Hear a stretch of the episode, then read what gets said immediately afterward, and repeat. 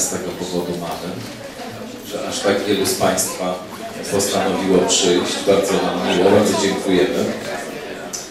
E, Moim Państwa gościem dzisiaj, bo to będzie rozmowa, to nie będą takie jakieś prelekcje, wykłady naprzemiennie prowadzone o filozofii i o fizyce, tylko to będzie rozmowa, skądinąd będziemy się odwoływali do takiej dobrej, e, sokratejskiej jeszcze ze starożytnej Grecji wywodzącej się tradycji, żeby w rozmowie właśnie różne problemy naświetlać i w rozmowie próbować pewne kwestie skomplikowane wykładać jak najprościej. Doktor habilitowany Jan Kwedańczuk będzie z nami dzisiaj, fizyk, fizyk teoretyczny, który się fizyką kwantową zajmuje i właśnie o fizyce kwantowej będziemy dziś mówić i o różnych konsekwencjach e, metafizycznych pewnych odkryć e, fizyki kwantowej właśnie. Może powiem o co chodzi z tymi konsekwencjami, dlaczego właściwie w tytule jest tego spotkania są dwa słowa, fizyka i metafizyka kwantowa. Chodzi o to mianowicie, mówiąc pokrótce, że mm, no, w zachodniej kulturze czy w zachodniej cywilizacji były czy są właściwie nadal takie dwie zasadnicze instancje, które dostarczają obrazu świata, całościowego obrazu świata, pewnych ogólnych, przepraszam, ogólnych, muszę się przyzwyczaić do tego mikrofonu, bo on jest bardzo czuły. Właśnie nie wiem, może, może ustawię struny głosowe ciszej. E, obraz świata, czy pewien ogólny mm, model, czy pewien zestaw takich bardzo bazowych, podstawowych założeń co do tego, w jakiej rzeczywistości żyjemy, kim w tej rzeczywistości jesteśmy, jakie są tej rzeczywistości pewne podstawowe cechy, jakie prawa rzeczywistością rządzą i co z tego wynika dla nas. Dla nas y, już nie w takim trybie naukowo-poznawczym, tylko dla nas istot ludzkich, które jakoś próbują się zorientować, co tutaj właściwie robią, dlaczego się tutaj znalazły i w jaki sposób mają, czy mogą swoje życie przeżyć dobrze. I co to w ogóle znaczy, żeby życie dobrze przeżywać. Więc ten obraz świata kształtowany w kulturze zachodniej był przez dwie e, główne instancje. Mam na myśli rzecz jasna Kościół katolicki i naukę, nowożytną naukę. Kościół katolicki, można powiedzieć, od e, początków e, swojej politycznej, państwowo-twórczej ekspansji, czyli gdzieś tam mniej więcej od IV-V wieku, staje się siłą w Europie dostarczającą obrazu świata właśnie. Religia w tym wydaniu, także filozofia, która jest traktowana jako pewnego rodzaju instrumentarium, którym religia się posługuje, dostarcza y, ludziom pewnego ogólnego obrazu rzeczywistości, ogólnego i szczegółowego zarazem, ponieważ właściwie filozofia, religia, teologia i Kościół jako instytucja spełnia taką rolę, jaką dziś spełnia nauka, wówczas. Wówczas Kościół spełnia taką rolę. Bardzo drobiazgowo opisuje rzeczywistość, y, opisuje pewne w rzeczywistości działające prawa, odpowiada właściwie na wszystkie pytania, jak świat jest zbudowany, w jaki sposób, y, jakie siły w nim działają, dlaczego tak, a nie inaczej jest zbudowany, na dodatek jeszcze, jakie to ma ogólne y, znaczenie. W pewnym momencie, ja oczywiście mówię w dużym uproszczeniu i w dużych skrótach, w pewnym, w pewnym momencie e, zaczyna się w zachodniej kulturze rozwijać pewna autonomiczna instytucja. Instytucja nie w znaczeniu, że to jakaś organizacja albo, albo, albo, jakaś, e, albo jakaś grupa schierarchizowana i ustrukturowana, tylko instytucja w takim najprostszym sensie pewnego rodzaju perspektywa, która mm, jest budowana e, przez e, no, początkowo osoby czy ludzi, którzy e, z Kościoła katolickiego rzecz jasna się wywodzą i posługują się pewnymi narzędziami wypracowanymi także przez katolickich teologów, także przez filozofów wspierających ten, ten model kościelno-chrześcijański. W którymś momencie historii ta instancja, ta instytucja mówię o nauce nowożytnej, właśnie zaczyna się coraz silniej autonomizować. I okazuje się, że wypracowana przez te instytucje czy przez osoby, które ją tworzą, metoda, metodologia naukowa, czyli pewna procedura, bezosobowa procedura pozyskiwania wiedzy czy produkowania wiedzy, jakby można powiedzieć, metoda oparta na eksperymencie, na powtarzalności, na weryfikacji. E, o tym wszystkim na pewno dziś też będziemy jeszcze mówić. Zaczyna dostarczać pewnego obrazu świata niezgodnego z założeniami e, religijnymi, niezgodnego z tym, co było przedstawiane przez, e, przez przedstawicieli instytucji religijnej, która dystrybucją obrazu świata się zajmowała. I to rzecz jasna, to, że w pewnym momencie okazuje się, że jest zupełnie inaczej, że to na przykład nie Słońce krąży dookoła Ziemi i tak dalej, i tak dalej, w sposób bardzo zasadniczy zmienia także to, w jaki sposób e, mieszkańcy zachodniej cywilizacji e, zaczynają postrzegać siebie, zaczynają postrzegać swoje miejsce we wszechświecie, e, zmienia to realnie i bardzo głęboko strukturę społeczną, relacje pomiędzy poszczególnymi instytucjami społecznymi tak itd.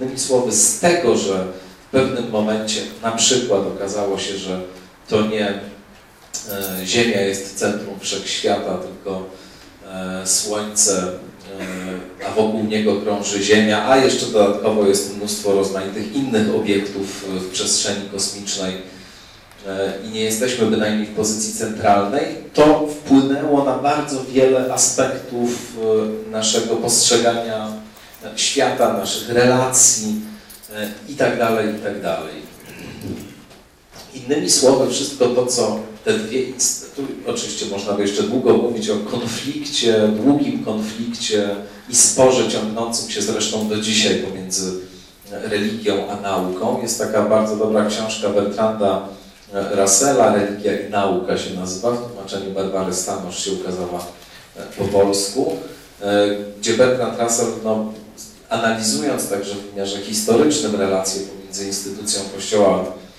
a nauką właśnie, pokazuje, że wbrew temu, co dziś e, e, mówią często przedstawiciele instytucji religijnych, ale czasem wbrew temu, co również niektórzy naukowcy twierdzą, konflikt jest, jest e, istotowy, można powiedzieć. To są dwa zupełnie różne sposoby pozyskiwania przekonań o świecie, jeśli w ogóle to, co robią instytucje religijne, można nazwać pozyskiwaniem przekonań. I e, ten konflikt, czy to napięcie pomiędzy, pomiędzy religią, pomiędzy nauką, no jest czymś, co powiedzmy także dzisiaj w e, obrębie zachodniej kultury jest silne i daje o sobie znać na przykład w różnych e, konfliktach politycznych, konfliktach, sporach politycznych dotyczących na przykład dopuszczalności aborcji. To w Polsce był konflikt czy jest spór właściwie bardzo ostry, który e, przez ostatnie miesiące, można powiedzieć, wstrząsnął w jakimś sensie życiem społecznym w, e, w tym kraju, ale także cały szereg różnych innych e, palących światopoglądowych kwestii, jak na przykład kwestia legalności czy legalizacji eutanazji. To są wszystko przykłady tych tych problemów, których perspektywa, nazwijmy to naukowa czy świecka, zderza się z perspektywą religijną i dochodzi pomiędzy nimi do konfliktu, który, e, e, który właściwie na pewnym poziomie jest nierozwiązywalny. Teraz my będziemy rozmawiali dzisiaj o fizyce i, i metafizyce kwantowej. Metafizyce kwantowej w rozumieniu wszystkich konsekwencji, które z odkryć mechaniki kwantowej E, wyprowadzamy, takich konsekwencji, o których mówiłem wcześniej, podobnych do tych, które stały się e, udziałem przedstawicieli zachodniej kultury w momencie, kiedy okazało się, że to nie Ziemia jest centrum wszechświata. Właściwie coś bardzo podobnego dzieje się w momencie, kiedy pojawia się mechanika kwantowa.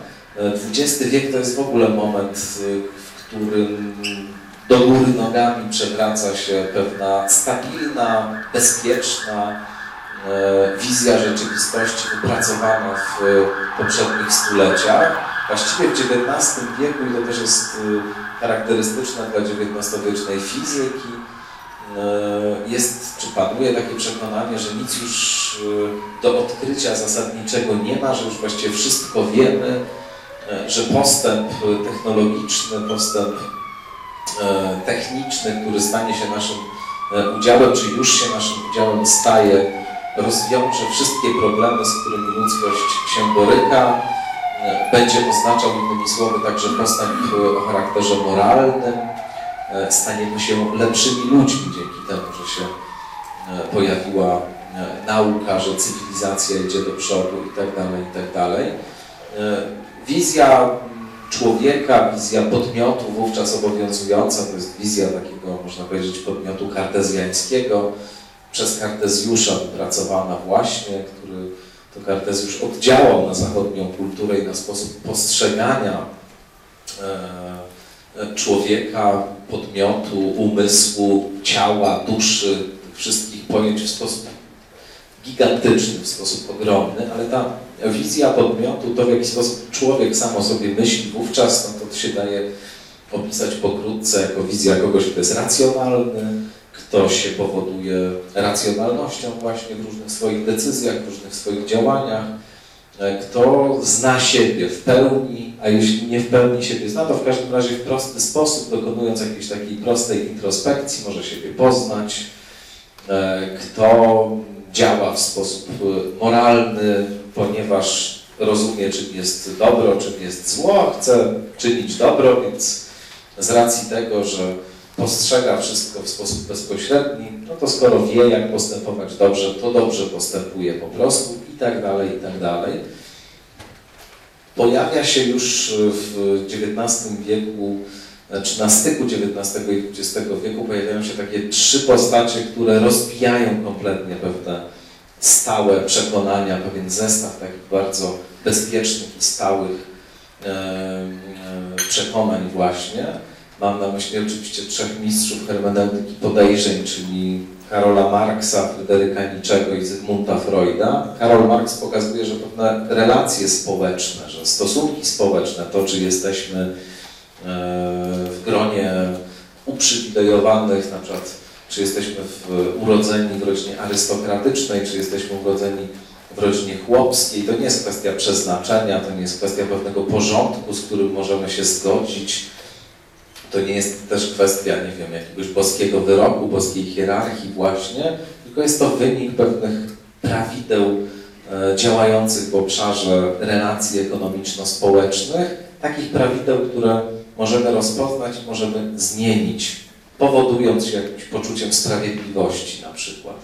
E, Nietzsche pokazuje, że nasze przekonania co do tego, że jesteśmy istotami moralnymi, że robimy dobrze, bo chcemy e, robić dobrze, mówiąc oględnie, e, i że nasze przekonanie o tym, że strzeliste ideały charakterystyczne dla chrześcijaństwa, na przykład ideały nie wiem, szlachetności, współczucia, pomocy e, potrzebującym, pomocy słabszym i tak dalej, że owe strzeliste ideały i nasze przekonanie, że jesteśmy istotami dobrymi i moralnie doskonałymi niemal, jest oparte na bardzo niskich instynktach i niskich gruncie rzeczy popędach.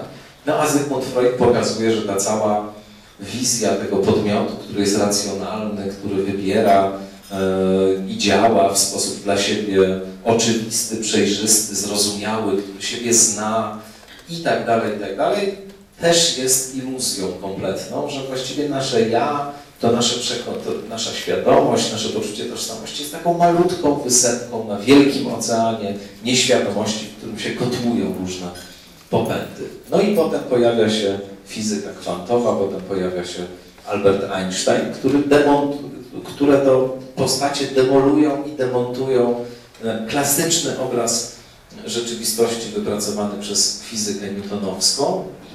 Też zmieniają mnóstwo w naszym doświadczeniu siebie, w naszym rozumieniu tego, w jakim świecie żyjemy i mają gigantyczne konsekwencje, ale o tych konsekwencjach za chwilę. A teraz może Janek powie o fizyce kwantowej, co ona właściwie ze sobą przynosi i co ona demoluje.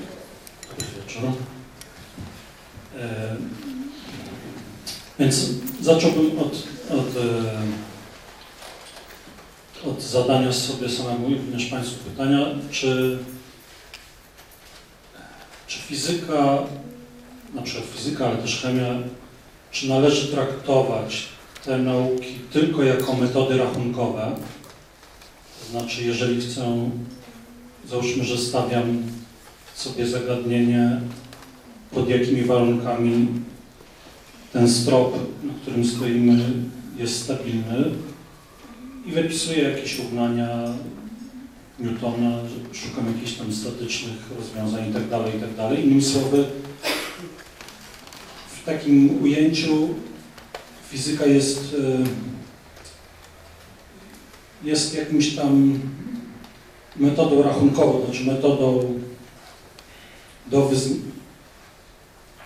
do wyznaczenia pewnych wielkości. Znaczy ta, jak, jakimś zbiorem przepisów do tego, żeby dostać wynik po tym 5 albo 7,5. No i teraz pytanie, czy fizykę traktujemy właśnie jako taką metodę, czy traktujemy ją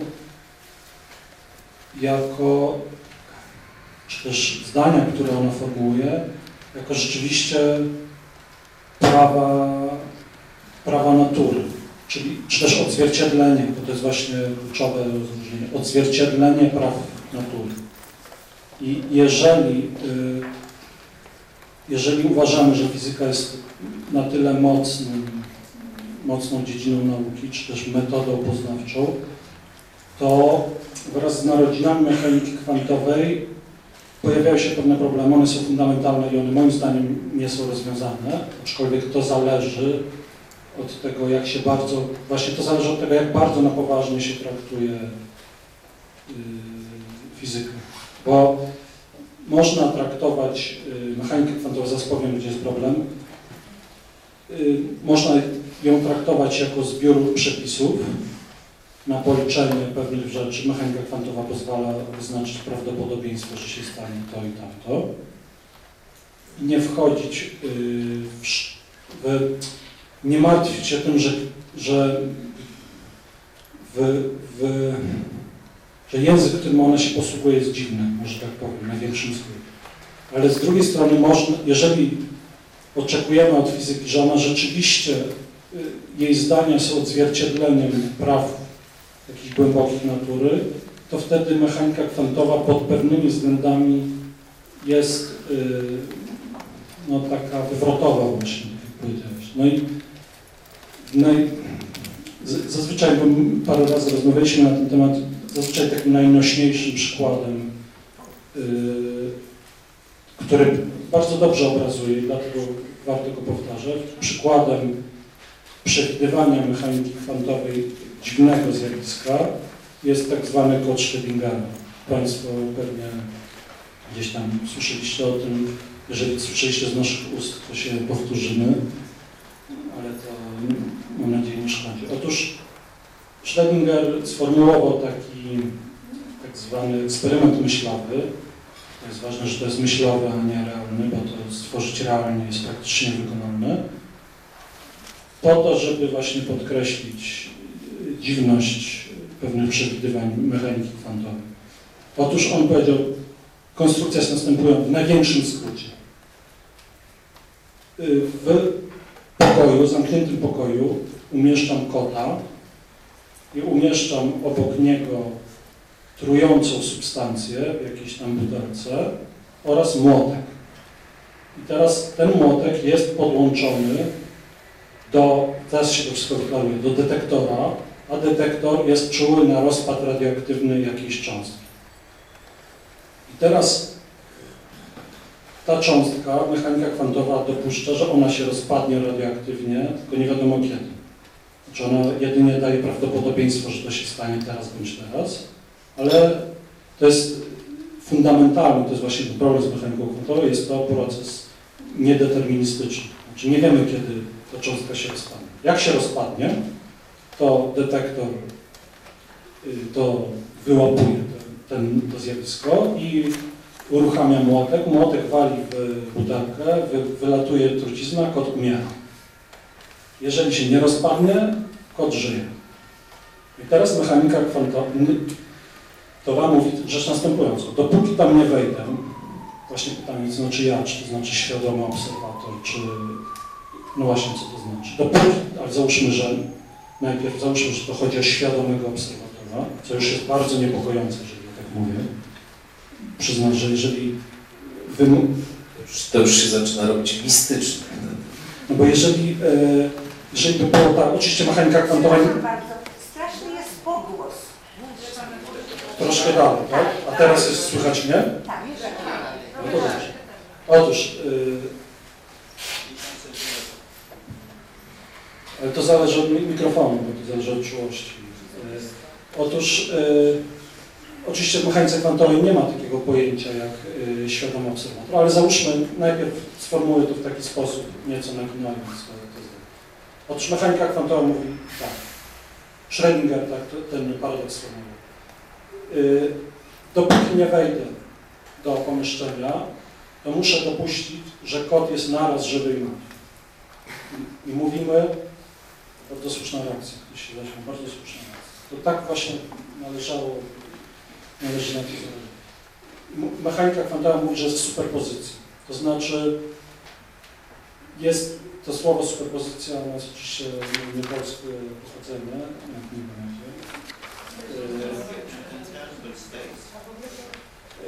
W każdym razie to jest, to oznacza współbytowanie w sensie. Tak, ja tak to rozumiem. Teraz to jest, czyli innymi słowy, dopóty, dopóki nie wejdę do pokoju, to ten kod, no i teraz zależy od podejścia. Zacznijmy od najdelikatniejszego. Jest opisywany tak, jak byłby żywy i martwy. Ja używam najbardziej miękkiego sformułowania. Tylko mówię, jest opisywany. Czyli widzicie Państwo, że już się zaczynam od, oddzielać od realizmu. Znaczy ja już nie mówię jak jest, tylko mówię w jaki sposób tego kota opisuje mechanika kwantowa. Jest opisywany. Teraz akt wejścia spojrzenia na niego losuję jedną z możliwości. Czyli wchodzę, widzę, że kot jest żywy i kot jest żywy. Koniec. Wchodzę, widzę, że kot jest martwy.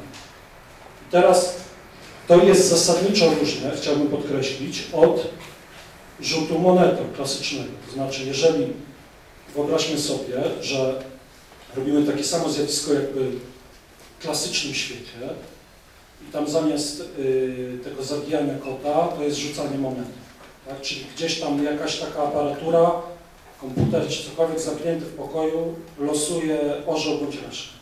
No i teraz powiecie Państwo, zanim nie wszedłem do pokoju, no to jest orzeł bądź reszta, nie wiem tego, no ale nigdy nikt zdrowy na umyśle nie powie, że w tym pokoju współbytuje orzeł z resztą. Tylko to, jeżeli Państwo przypiszecie pojęcie prawdopodobieństwa do tego zjawiska, to to pojęcie jest związane z niewiedzą, tylko i wyłącznie. Nie wiem jak jest, jeżeli moneta jest uczciwa, proces był uczciwy, z prawdopodobieństwem jedna druga jest tak, jest tak, co oznacza, że jeżeli miliard razy powtórzę ten sam zjawisko, to będzie 500 milionów tak, 500 milionów. To jest klasyczne prawdopodobieństwo. Mechanika kwantowa mówi, że dopóki tam nie wejdę, to w jakimś sensie te dwa przeciwstawne stany współbytują. No i teraz, teraz jest pytanie, jak poważnie to traktować. To znaczy, czy powiedzieć rzecz następującą. Właśnie, bo to, to jest różnica postaw. Można powiedzieć, nie wiem jaki jest tak naprawdę, jakoś nie wchodźmy w to, traktujmy to tylko jako metodę rachunkową, mechanika kwantowa pozwoli teraz wy, wyliczyć z jakim prawdopodobieństwem krok jest żywy bądź martwy. I wtedy to jest jakby niekontrowersyjne, to znaczy wtedy unikamy pewnych problemów. Nie wiem jak jest, nieważne, to jest metoda rachunkowa. Tylko, że wtedy jest problem, bo właśnie w pierwszym zdaniu powiedziałem, że nie wiem jak jest. Z drugiej strony mogę traktować to w najbardziej ekstremalny sposób drugą stronę. Czyli powiedzieć, że rzeczywiście tam jest jakieś współbytowanie tych przeciwstawnych możliwości. Żywy i martwy kot jest naraz. To użycie słowa jest jest bardzo podejrzane tutaj. Czyli, że tam jest jakiś realizm, tak, że tam naprawdę ten kod jest w jakimś złożeniu i dopiero ja moim aktem świadomego spojrzenia losuję mu jedną z możliwości. No i tu, no i tu się pojawia problem. Po, po pierwsze dlatego, że właśnie bo, bo chodzi o to, żeby to też, znaczy tego się nie da na dobrą sprawę zrozumieć, posługując się tymi kategoriami i tymi pojęciami, które mamy e, do dyspozycji, bo to jest coś, co wyłamuje zdecydowanie e, Ja przepraszam, czy ja mogę zapytać, bo ja w ogóle się zgubiłam w tym na samym początku. To znaczy, niech mi Pan powie, czy jeszcze mechanika kwantowa, dlaczego mechanika kwantowa zakłada, że ta cząstka, czy ta substancja się rozpadnie lub nie? No właśnie. Bo Otóż według fizyki Szczegóły. generalnie ona się rozpada, Nie. tak? Nie? Czyli Nie. Otóż- mechanika kwantowa mówi, że nie. mechanika kwantowa, tak jak mo- może zrobię drobny rys historyczny. Otóż jedna z przyczyn jakby takich impulsów do powstania mechaniki kwantowej na początku XX wieku ludzie zdali sobie sprawę, że pewne eksperymenty potwierdziły, że atom, na przykład najprostszy atom wodoru, który się składa z protonu i elektronu, że on ma mniej więcej strukturę taką y, jak układ słoneczny. To znaczy, że jest ten ciężki proton w środku i wokół niego w jakimś sensie, w cudzysłowie, krąży, raz znaczy w cudzysłowie, krąży elektron. Dobrze? Jeżeli by tak było rzeczywiście klasycznie, czyli ten klasyczny elektron, to my wiemy z, z innej teorii, z równania Maxwella, czyli te, teorii elektromagnetyzmu, wiemy, że ten elektron, ponieważ on się porusza po zakrzywionej trajektorii, cały czas powinien promieniować światło. Takie jest wymaganie, że musi Pani to kupić.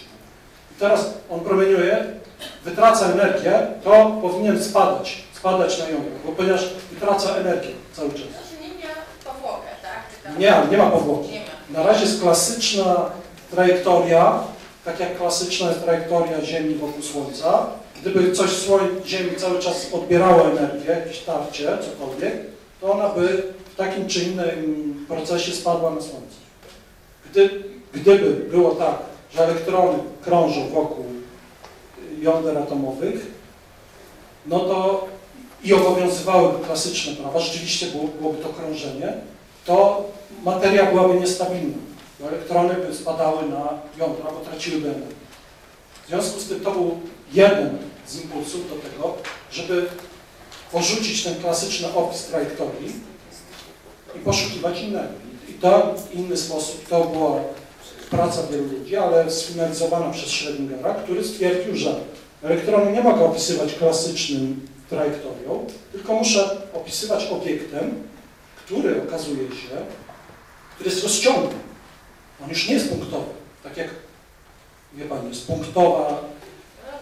No i ten obiekt rozciągły, to, to jak to zrozumieć? Jak to jest możliwe, że coś, co w każdym akcie spojrzenia, ja widzę jako krok tu bądź tu, zanim nie spojrzę na to, to muszę to opisywać jako coś, co jest jakoś tam rozmyte w przestrzeni. Rozumie Pan? To jest, wyma- to jest jedyna metoda. To było konieczne wprowadzenie tego obiektu, który nazywamy funkcją polową. Było konieczne, żeby uratować model, znaczy, żeby po prostu uratować zgodność z faktami y, z empirium. To się, jak się tak sformułuje, tę całą teorię, to to jest pełna zgodność. To znaczy, innymi słowy, wszystkie obserwowane fakty wynikające z tego równania Schrödingera zgadzają się z obserwowanymi faktami atomu wodoru czy no i w szczególności, czyli innymi słowy, naturalnie natychmiast pojawiają się, jak zaczynamy tę, tę teorię budować, pojawiają się takie pojęcia, takie obiekty, które już nie mają tej klasycznej cechy trajektorii. No i w szczególności mógłbym nie myśleć o elektronie y, krążącym, tylko mógłbym pomyśleć o cząstce, która się rozpada bądź nie, no to jakbym analogiczny proces, y, opis stosował, to ta cząstka, zanim na nią nie spojrzę, to jedyne co wiem, to że po czasie, nie wiem, 5 milisekund średnio połowa, w połowie przypadków ona się rozpadnie bądź nie. Ale póki, póki tego nie zrobiłem, to nie wiem. Można, z, przypadkiem Pani chodzi o, to, o tak zwany dualizm kwantowo, Korpuskularny. kwantowo-kwantowo bo kod zostanie zabity, jeżeli patrzymy na tą cząstkę, że to jest korpuskuła. Natomiast jeżeli jest to fala, to mamy interferencję i wtedy kod żyje. To jest o to. Może ja proponuję, żeby tak jakby ustrukturować trochę, jednak może nie w modusie fizyki kwantowej, że wszystkie stany naraz jakby, czyli nasza rozmowa i Państwa pytania, może to zgodnie z paradygmatem kwantowym. Nie, nie, ale chciałem, żebyśmy sobie pewne rzeczy powiedzieli, bo zaraz utoniemy po prostu w różnych dygresjach. Wiem też z doświadczenia, że dobrze jest nadać pewną, dobrze jest nadać pewną, pewną strukturę, więc właśnie ku rozjaśnieniu pewnych kwestii bym, bym, bym przesunął na moment tę rozmowę. E, Otóż e, powiadasz tutaj nie w sensie metaforycznym, to znaczy nie w takim sensie, że powiedzenie o tym, że ten kot jest jednocześnie żywy i martwy jest pewnego rodzaju metaforycznym opowiedzeniem naszej niewiedzy, co się z tym kotem dzieje, bo drzwi są zamknięte.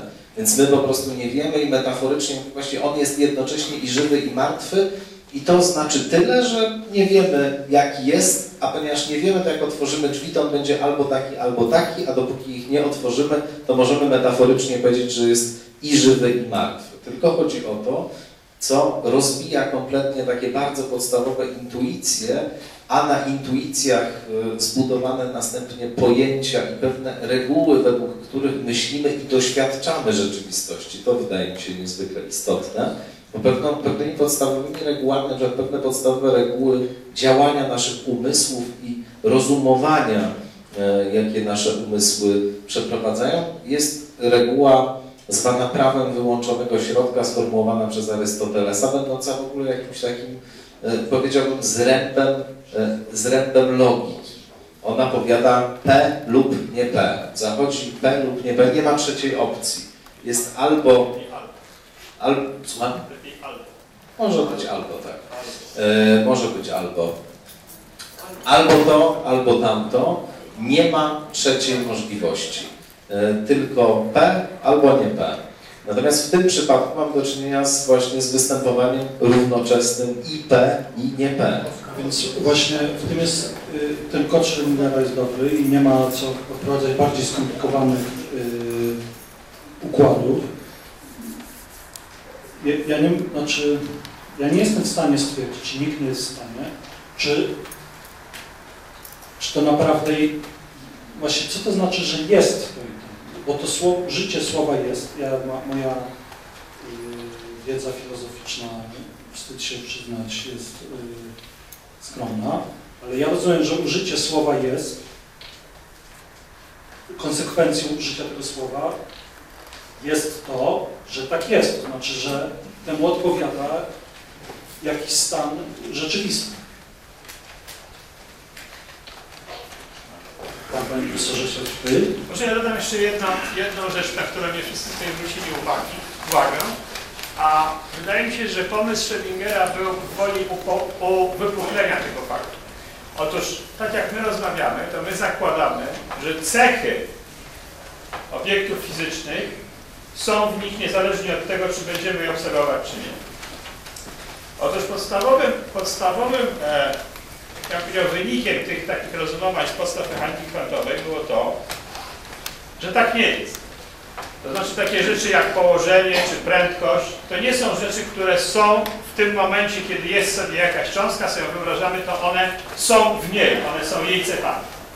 One w niejaki sposób, w ograniczonym sensie, ale w pewien sposób są kreowane za pomocą pomiaru. No i to, uwypukleniu tego jest ten kod. Okazuje się, że my używamy po prostu klasycznego języka do opisu rzeczy, które nie są klasyczne. W związku z czym w tym wypadku e, nie można mówić, że kot jest żywy albo umarły, dlatego że on nie jest ani żywy, ani umarły, ponieważ to nie jest cecha, która mu przysługuje w momencie, kiedy go nie obserwuje. Więc, więc to jest bardzo ważne założenie. To jest bardzo ważne założenie. Żeby ten paradoks powstał, to założenie jest bardzo poważne, polegające na tym, że, że każda, każdy obiekt fizyczny ma wszystkie swoje cechy w sobie zawarte, niezależnie od tego, czy będziemy go mierzyć, czy nie będziemy go mierzyć. Pomiar to nie musi być świadomą, świad- świadom, świadomą istotą. To można jakoś tam bardziej sformułować. Ale to jest dodatkowe założenie, które jest bardzo ważne, jeżeli tłumaczymy to z języka klasycznego na kwantowy. I, i to, to Bohr chyba wiedział już tak naprawdę. To Bohr troszkę nie, nie, nie, nie pisał, ale, ale to była idea Bohra, tak? że używamy języka klasycznego do opisu rzeczy. Ale po, posiada wszystkie możliwe e, cechy, czy wszystkie możliwe stany, w jakich e, ze względu na pewne parametry jest w stanie się znaleźć w tym sensie? To też jest pewien, pew, pew, pew, pew, pewien, pewne narzucenie naszego języka, to znaczy, że posiada wszystkie. No, ona posiada te wszystkie możliwości, które są zadane przez stan kwantowy, o którym To dobrze z pewnym prawdopodobieństwem jest żywy, a z pewnym prawdopodobieństwem jest martwy. Tak, i to wynika z Tak, tego. to jest wynika z logiki kwantowej, bo Pan wspomniał tertium non datum, nie obowiązuje, dlatego jest logika kwantowa, którą, której Pan profesor uczy, tak, że, że, że Nie wnikajmy, to, to są takie, to są tak skomplikowane działać, jeżeli będzie z pewnym prawdopodobieństwem jest prąd, z pewnym prawdopodobieństwem nie ma prądu. No to. Znaczy, ja tylko chciałem, ja, to wszystko było wszystko znakomicie jest powiedziane, czyli, mam nadzieję, że Państwo to zrozumieli, bo chciałem po- pokazać pewne ukryte założenie, które jest w tym, że powstaje paradoks, które powoduje, że ten paradoks powstaje. No dobrze, ja chciałbym tylko, y, bo możecie Państwo się zastanowić, y, po co, znaczy, sko- trochę jakby nawiązując do, do tego, co pani, o co Pani zapytała, otóż y, po co mówić, że kot jest żywy i martwy, tak? Jak, w jakimś sensie, tak? to znaczy, że, albo tak jak mówi Pan Profesor, że jego stan jest nieokreślony przed wejściem, skoro w momencie, jak tylko ja na niego spojrzę, czy detektor jakiś na niego spojrzy, na- znaczy w momencie, jak tylko mu zadamy pytanie, to on już nam odpowie tak bądź siak. To po co, rozumiem skoro w momencie, jak tylko tam wejdę, załóżmy, że to jest ten ja obserwator, tam wej- wejdę do tego pomieszczenia i zobaczę kota żywego, to po co w ogóle dopuszczać tę dychotomię przed wejściem, skoro nigdy jej wydawałoby się, ale zaraz do tego dojdę, wydawałoby się, skoro jej nie widać, tak? bo wchodzę i, dokie- i natychmiast widzę jedną z możliwości. Jeszcze chciałbym zadać jedno pytanie. Rozumiem, że eksperyment jest spektakularny, natomiast... Eksperymentu nie było takiego. E, Tak, tak, eksperyment myślowy. E, Eksperyment myślowy jest bardzo spektakularny, natomiast na ile poważne w ujęciu fizyki jest odnoszenie e, zachowań kwantowych obiektów e, i odnoszenie ich do świata A makroskopowego. dlaczego, a dlaczego mielibyśmy tego nie robić? Dlatego, że widzimy zachowanie kwantowe i widzimy problematykę to wszystko, o czym panowie mówią. Natomiast e, nie doświadczamy załamania fali kwantowej w świecie makroskopowym. E, I rozumiem, do czego to prowadzi, do stwierdzenia multiversum, bądź czegoś równie No, możliwości. pasjonującego, natomiast wciąż wydaje mi się to trudne ridiculous. No dobrze, to ja zaraz, zaraz ja też powiem, wytłumaczę. No wie Pan, jeżeli fundamentalne zjawiska na poziomie mikro zachodzą według prawideł, które są jakby zupełnie innego porządku, to teraz pytanie jest, czy co sprawia, że w, w skali makro wszystko jest normalne, czy tam redaktor Starczyński jest zupełnie zlokalizowany. Się tak wcale tak zupełnie zlokalizowany. Między radią a radią. Eee, no ale dobrze. To znaczy pan miał, pan ma w pewnym stopniu rację. To znaczy wcale nie jest powiedziane, że zjawiska, które zachodzą w skali mikro, są powtarzane w skali makro. To jest typowe dla chemika, która w skali mikro dzieje się inaczej, a w skali makro pewne związki przebiegają zupełnie inaczej, bo podlegają dodatkowym jakimś uwarunkowaniom, tak? Także to nie jest takie niepozbawione sensu, co Pan powiedział, tak? Nie, nie. Okej. Bardzo ważny problem. Ja bardzo boję się myśleć i prowadzi mnie to właśnie do... No dobrze, bo ja, ja wiem do czego Pan pije, ja, za- ja, ja chcę do tego. Ja mam jeszcze jedno pytanie. E, Czy to nie jest tak, że detektor jednak decyduje? Bo to jest... Jest tak? nie, nie, detektor decyduje, czyli tam jak następuje redukcja funkcji falowej. I właściwie e, potem detektor to przekazuje i decyduje o tym, czy kota uśmierci, czy nie. No dobrze, dobrze. Po pierwsze. Po drugie, jeżeli nie wiemy, czy kot jest martwy, czy żywy w środku, to w zasadzie e, co w tym dziwnego? Jak e, klasycznie nawet też nie No wiem. właśnie jeżeli, jeżeli kot jest zamknięty w czarnej skrzynce i nie wiemy, czy on jest martwy, czy żywy, to właściwie tak samo jest No nic, tylko... Dobrze, no, w związku z tym. Troszkę wiemy. Troszkę wiemy, bo mamy pewnego rodzaju e, przesłanki do tego, żeby sądzić, że on w tej skrzyni jest zarazem żywy i martwy. Na tym polega, e, jak rozumiem, problem, no bo to nie jest właśnie, e, tak jak powiedziałem wcześniej, tylko metaforyczne wyrażenie stanu naszej niewiedzy, ale ponieważ mam poczucie naprawdę, proszę Państwa, lekkiego chaosu w tej dyskusji, e, to, to znaczy możemy, znaczy mówmy się, czy, czy rzeczywiście idziemy dalej w stronę jakby po prostu pełnej interakcji, czy sobie jeszcze tutaj próbujemy w sposób ustrukturowany porozmawiać i później wchodzimy w turę pytań. Jak, jak Państwo uważają? Ja jako po prostu człowiek przyzwyczajony do sytuacji radiowej, rozmowy, lubię nadać pewną strukturę i jej się trzymać, ale jak Państwo wolą, żebyśmy tutaj szli na żywioł w sposób kwantowy, to nie ma problemu. Jak, jak, jak Państwo wolą. Żywią, Nie? Ale to. Pytania. Nie, ale to nic, nie, nic tutaj jakby nie dzieje się pod przymusem, tak jak Państwo wolą. Ja bym, ja bym, Panowie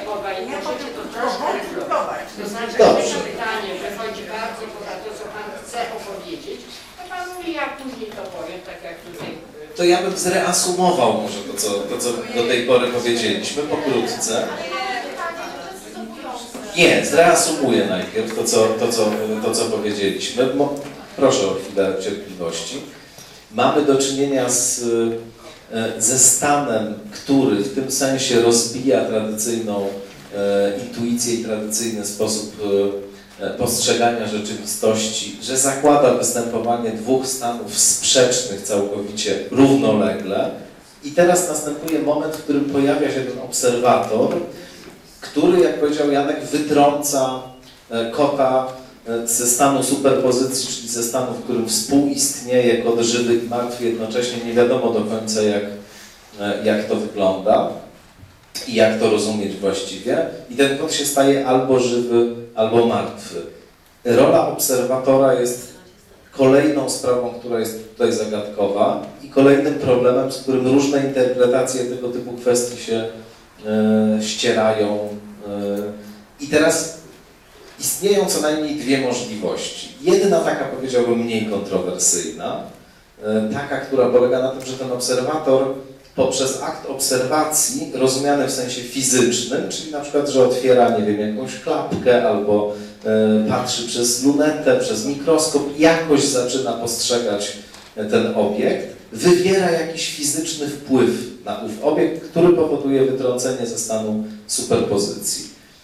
Druga możliwość, już taka bardziej kontrowersyjna, to jest możliwość, że ów obserwator nie oddziałuje fizycznie właśnie, ale w jakiś tajemniczy sposób, dlatego powiedziałem, kiedy ten temat się pojawił, że mamy do czynienia z jakimś takim mistycznym momentem, w jakiś tajemniczy sposób poprzez akt świadomości niejako tego kota wytrąca do jednego z tych dwóch stanów. Która z tych możliwości jest y, prawdziwa? Dobrze, więc tak, że, bo chcę nawiązać jeszcze, ju- już odpowiadam, tylko nawiążę, bo to nawiążę wszystko do tego, co Pan mówił. Otóż, po pierwsze, dwie rzeczy. Jedna, musimy dopuścić, że kod jest opisywany takim językiem współbytowania. Oczywiście to jest, ja się zgadzam z Panem, skrajne naginanie, ponieważ po to jest ten eksperyment, ten, ta konstrukcja jest tak przeprowadzona, żeby nas szokować. To wyobraźmy sobie coś prostszego. Wyobraźmy sobie atom, że jeden atom, tak zwana, to nazywam atomem dwupoziomowym, czyli atom, w którym może być w stanie taki bądź siaki. To, to się realizuje poprzez jakąś tam konfigurację elektronów w środku tego atomu, na przykład elektronów, nie musi być. To wtedy jest mniej kontrowersyjne, że to jest naprawdę obiekt. No i teraz, zanim na niego nie spojrzę ja czy dete- detektor, to opisuję go tą funkcją falową, czyli innymi słowy on jest w jakimś tam tej złożeniu, superpozycji tych dwóch możliwych stanów i jeżeli będę nim manipulował delikatnie, zanim na niego nie spojrzę, to mogę zobaczyć ślady tego, tego współbytowania. To Zawsze muszą być dwa. nie, nie muszą być dwa. Nie, nie, może być bo kot martwy, żywy to dwa, to dwa, nie, nie. Może być tak naprawdę kontinuum tych możliwości. Yy, Innymi słowy, można zobaczyć ślady tego współbytowania i to nazywamy jakimiś efektami interferencyjnymi. To naprawdę,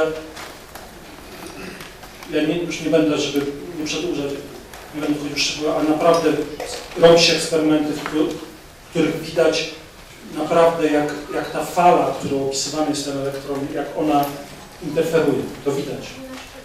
Tak. No, na przykład na podwójnej szczelinie. W każdym pojedynczym akcie, czyli eksperyment jest tak. Wyobraźcie sobie Państwo. Biorę kartkę papieru, robię w niej dwie, dwie szczeliny wąskie. Całe atomy zachowują się jak fale. Ja wiem, Tak. cały czas jestem z panem sercem, zadałem Zaraz, ja zaraz dojdę do aktu po pomiaru, dobrze? Zaraz dojdę do multi-uniwersum, które Pan rekomenduje. Czyli to jest taki kanoniczny przykład. Czyli mam kartkę papieru, wywiercam w niej dwie szczeliny, może nie papieru, nieważne, i puszczam na to jeden elektron. Dobrze? A za tą kartką papieru umieszczam jakiś y, ekran, który będzie, w momencie jak uderzy w niego elektron, to ten ekran błyśnie. No i co? Teraz rzucam elektron, on pada na, ten, na tę kartkę z dwiema szczelinami, coś tam się dzieje, błysk, punkcik. pojawia się wzór interferencji. Ale w, jed- w każdym jednym, to jest kluczowe, w każdym jednym akcie jest elektron gdzieś na tym ekranie, jest jedną kropeczką. Ale teraz jak powtórzę ten eksperyment, to naprawdę zrobię miliony razy, to zobaczę na tym ekranie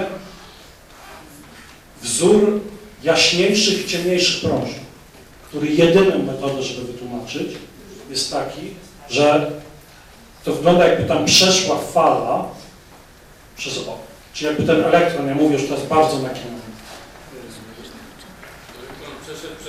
szpary. Jakby, jakby się rozdzielił, w cudzysłowie, rozdzielił, przeszedł przez dwie szczeliny, po czym, tak jak, jakbym rzucił te dwie szczeliny, to można sobie wyobrazić, że one odpadają dwóm kamieniom rzuconym na wodę.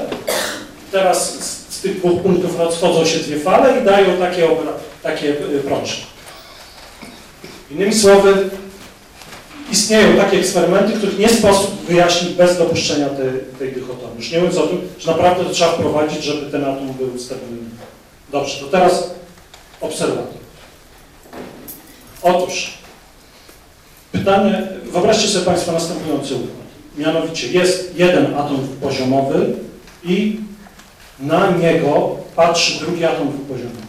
Innymi słowy, nie ma, nie wprowadzajmy najpierw tego całego problematycznego układu, że jest tutaj ten obiekt w superpozycji, w, w tym takim złożeniu tych przeciwstawnych stanów, plus ten w jakimś sensie klasyczny obserwator, co to nam mechanika kwantowa mówi, że on, on sobie losuje jedną z tych możliwości. Tylko wyobraźcie sobie Państwo, że jest jeden obiekt kwantowy i drugi obiekt kwantowy. Wtedy do opisu oddziaływania tych dwóch obiektów nie ma, nie wprowadzam żadnego pojęcia obserwacji. Te obiekty zaczną się korelować. Znaczy one wejdą na przykład w taki stan, że jeden obiekt, będąc w stanie górnym, w cudzysłowie widzi, koreluje się z tamtym będącym w stanie do górnym, plus dolny w dolnym i cały czas jest zachowane to współbytowanie. Dobrze? No i teraz, ty, czyli innymi słowy, w skali mikro, w skali mikron nie ma tego problemu losowania się jednej z możliwości. Tylko jest cały czas współbytowanie, albowiem cały czas na równym poziomie opisują kwantowo te dwa obiekty. W pewnym momencie, jest nie wiadomo gdzie tak do końca, jest taki moment przejścia, kiedy zaczynam, tak jak y, Tomek mówił, zaczynam traktować ten akt obserwacji w sposób, no, ja bym powiedział podejrzany. To znaczy, ja mu, zobaczcie, jak oddziaływał jeden obiekt kwantowy z drugim, to cały czas współbytowały te możliwości. Jak, ob, obser, jak oddziałuje obserwator, czy też detektor z tym obiektem kwantowym, to się losuje jedna z możliwości. Innymi słowy, ten detektor nagle widzi tylko jedną z tych możliwości. No to Proszę Państwa, wcześniej nie było detektora. Ja tu mam od razu pytanie. Pytanie, czy jednak nie jest tak, że są jednak, zawsze jest jedna możliwość. nie, nie, no właśnie tego nie wiemy, ale my tego nie wiemy. Nie, nie, nie. wiemy jak jest. Prawda? W momencie, póki e, nie, nie nastąpiła redukcja funkcji falowej, no to nie wiemy jak było. Przepraszam, nie, nie, ale tam jeszcze coś jest dalej. przepraszam, jeszcze Pani chciała coś. Tak, Pani taka bardziej podstawowa rzecz wyjaśnienia. Wcześniej Pan powiedział, że są dwa obiekty. Tak, Skoro nie ma detektora, nikt nie widzi, nie ma żadnego urządzenia, skąd wiemy, że są to dwa obiekty. A skoro urządzenie jest, widzi, to znaczy, że no nie, już, y, dobrze, dobrze, bo, bo zaraz y, dojdziemy do takiego momentu, że nic nie będzie, dopóki nie, Nie. Nie, to jest bardzo dobre, tylko to pokazuje, jak my y, łączymy świe- język, y, tak jak profesor Puls zwrócił uwagę, klasyczny z kwantowym, to więc odpowiedź jest następująca. Wyobraźmy sobie, że te dwa obiekty kwantowe oddziaływały, a potem, żeby to już wszystko zszyć, przychodzę ja i dokonuję pomiaru. Na tym już obiekcie dwu, dwucząstkowym. I wtedy, żeby wyjaśnić jakieś tam zjawiska, to ja muszę muszę dopuścić, że tam było to współbytowanie przed pomiarem. Ale musiał być jakiś dowód, że one były. Nie, no zakładamy, no. Częściowo nie. Ale proszę, pisali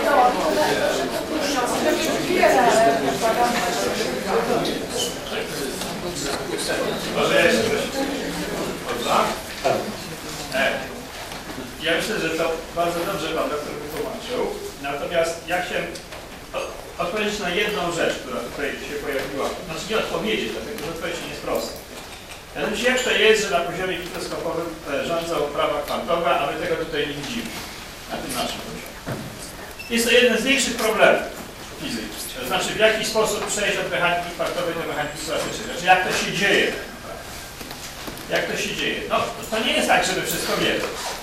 Wiemy, że to się jakoś dzieje. I jeszcze raz powtarzam, znowu wracam do twórców mechaniki kwantowej, do Bohra, który, e, no bo można sobie wyobrazić, że mamy jakiś układ kwantowy, ten to też jest układ kwantowy, potem jeszcze większy układ kwantowy, jeszcze większy układ kwantowy. W pewnym momencie staje się to klasyczne. Czy można powiedzieć, kiedy staje się klasyczne? Nie można. Państwo sobie wyobrażą, że Państwo są nad morzem. Tak? E, I tak, tak daleko widać statki, to na pewno jest morze. Tam z tyłu śmierdzi fryturą z, tej, z tych, z tych, z tych frytkarni i z tych kebabów, no to tam jest lot. Ale tutaj na tej plaży, no to tak ta woda się wlewa, wylewa, prawda? Tu jest gdzieś granica między morzem a lotem, ale gdzie ona jest? No to trochę zależy od tego, czym się interesujemy, czy wilgotnością piasku, czy na przykład odpowiednią ilością atomów, y, cząsteczek wody i tak dalej, to może być różnie. Tak? I my tego nie wiemy, nie umiemy uniwersalnie podać, jak to się dzieje, że przechodzimy, ale tutaj gdzieś tkwi ten problem, że my w pewnym momencie przechodzimy do układów makroskopowych. Teraz jeśli chodzi o te układy makroskopowe, to oczywiście z kodem jest trudno zrobić taki eksperyment. Z atomem, jak Państwo pan, pan powiedział, jest to bardzo proste. Z atomem to po prostu to widzimy i po prostu wiemy, że one rzeczywiście jest jeden atom, który sam ze sobą może interferować, ergo znajdować się na przykład w dwóch różnych miejscach. No dobrze, no ale pan redaktor się znajduje w jednym miejscu, jak pan słusznie zauważył, w związku z tym jak to się dzieje. No ale jesteśmy już na takim etapie, że możemy pewne takie rzeczy, które z punktu widzenia mechaniki kwantowej są duże, powiedzieć, że one się znajdują w dwóch różnych miejscach. Taki eksperyment dosyć spektakularny był z taką, z takim, e, z taką cząsteczką Fullerenu. To jest taki, to jest taki, e, to jest taki e, konglomerat e, atomów węgla, 60 ich tam jest, wygląda jak piłka futbolowa starego typu, taki sześciokątny, pięciokątny. Oczywiście nikt nie zmierzył linijką odległości, tylko są jakieś inne metody, które wierzymy, że mierzą tą, tą odległość, ale ten eksperyment został przeprowadzony parę lat temu, już ładnie można zinterpretować na ten sposób, że ta cząsteczka Fullerenu, ta sama, bo jedną żeśmy tylko wrócili, skąd wiadomo, że jest jedna, tylko jedną wrócili. Znajduje się dwóch różnych. To był tak jak były eksperymenty, taka y, pierwsza jak gdyby teleportacja, o czym Pan mówi. Nie, to nie wasza Jako teleportacja, takowy no, ale te metody są wszystkie podobne dosyć, to, to się używa tych samych metod, prawda, taki lasero, laserem się to tam, prawda, to akurat nie była teleportacja dokładnie rzecz biorąc, ale, ale, ale, Był taki eksperyment, że no więc, no więc, no więc to jest chyba też e, taki, taki, taką ważną rzeczą, że zbliżamy się do tego, żeby troszeczkę powiedzieć, kiedy jest to. Wyraźnie jest taka sprawa, że ten detektor, jeżeli on jest duży, to on jakoś już powoduje Postępowały kolapsy. w różnych miejscach, a na jak długo? Ma bardzo krótko. Zawodowy. To też pan doktor, ale na rzecz taką, bardzo co istotną.